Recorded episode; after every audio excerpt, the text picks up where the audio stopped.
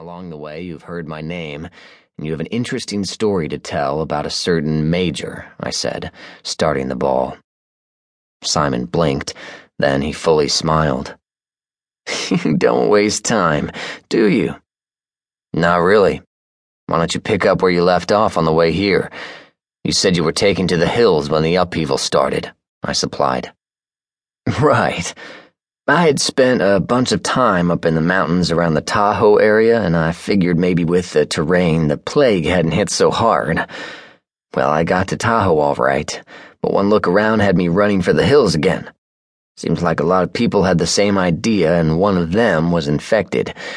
The whole slaughter had started again, and I barely managed to escape the zombies by climbing the expert slope on Heavenly.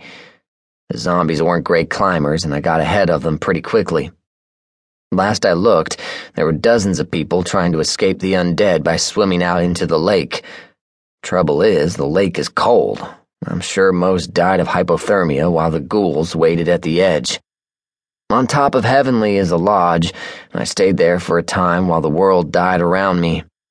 The place had been abandoned, and I was able to break into their food stores and live for nearly six months.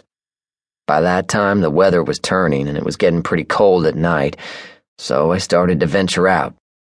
The first person I encountered was a zombie, but it was cold enough that he couldn't chase me and was moving so slow that I was able to take a large branch and knock him down the mountain.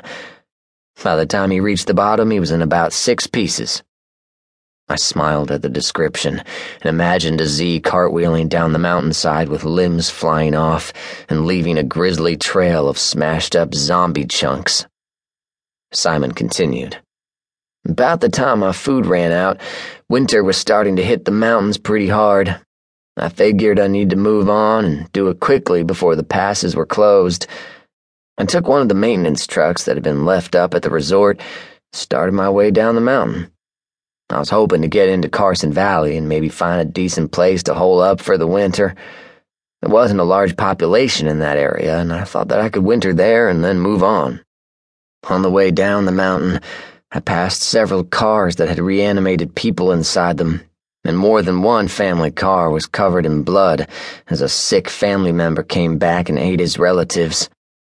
Carson Valley was relatively untouched by the virus, and I spent the winter with a couple who had been living there for a while.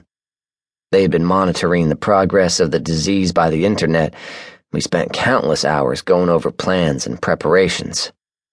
When winter broke, I planned on heading north to the rough country, then maybe going to Colorado.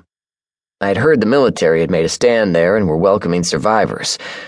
Rumors told me there were almost a hundred thousand people in the mountain, and the military was going to start heading back out to take on the threat. I paid close attention at this point because it coincided with information I had found at State Center Bravo in what seemed a long time ago. I killed my next two zombies that winter, the couple I was rooming with.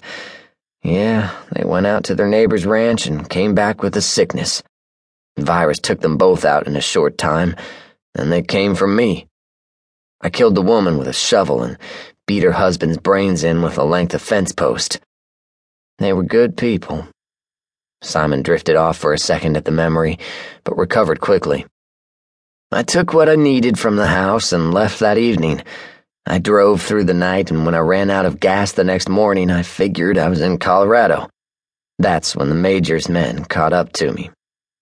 Charlie and I shifted at the mention of the Major. Who is the Major? Is he the commander of the remainder of the military forces? Charlie asked. Simon's eyes got dark. No, he isn't.